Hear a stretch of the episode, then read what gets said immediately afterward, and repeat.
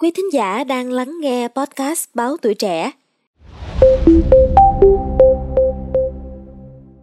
Những ngày gần đây, vụ việc của một bạn đọc tuổi trẻ lên bệnh viện thành phố khám viêm xoang nhưng phải chờ gần 4 giờ, chờ để lấy số, xếp sổ, khám, rồi nhận về đơn thuốc có 14 ngàn, được nhiều người quan tâm và bình luận.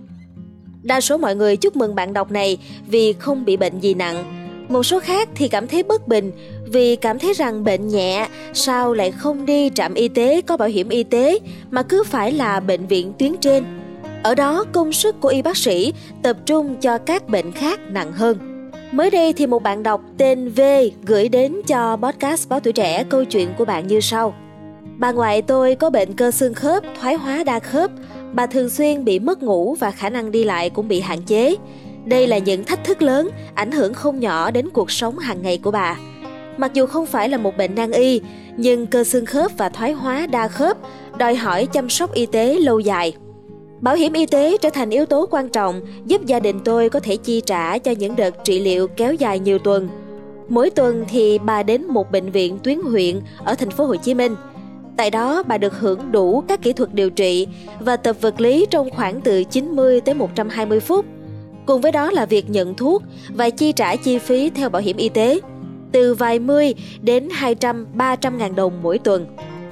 Đối với bà, việc điều trị không chỉ là quy trình y tế mà còn là một hành trình đầy lòng nhân ái.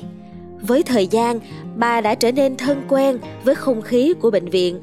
Mỗi lần quay lại, bà vui mừng khi nhận thấy sự quan tâm đặc biệt từ kỹ thuật viên, người luôn nhớ đến tên và tình trạng sức khỏe của bà cũng như của những bệnh nhân khác. Qua câu chuyện hỏi han lại được biết tiền lương hàng tháng của kỹ thuật viên vẫn còn quá khiêm tốn, chỉ khoảng 10 triệu đồng một tháng, trong khi số bệnh nhân ngày càng đông. Quý thính giả biết không, có một sự thật đau lòng trong y khoa hiện nay là nhiều người sở hữu thẻ bảo hiểm y tế, nhưng khi bệnh tật đến gõ cửa, họ lại không sử dụng quyền lợi của mình. Có thể họ bận rộn không có thời gian chờ đợi trong hàng dài tại khu vực khám bảo hiểm y tế hay đơn giản là họ không hài lòng với chất lượng dịch vụ tại đây.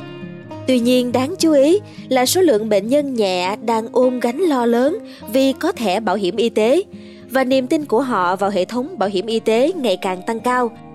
Đây không chỉ là một sự thật không thể phủ nhận mà còn là một bức tranh đau lòng về tình trạng sức khỏe cộng đồng.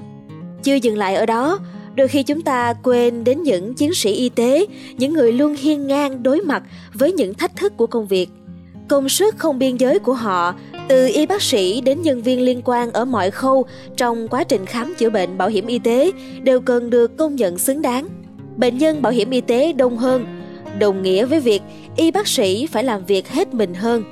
Tuy nhiên, không hề có sự đồng đều trong việc tăng thù lao cho họ đây không chỉ là một thực tế đau lòng mà còn là một hiện thực chưa mấy vui vẻ.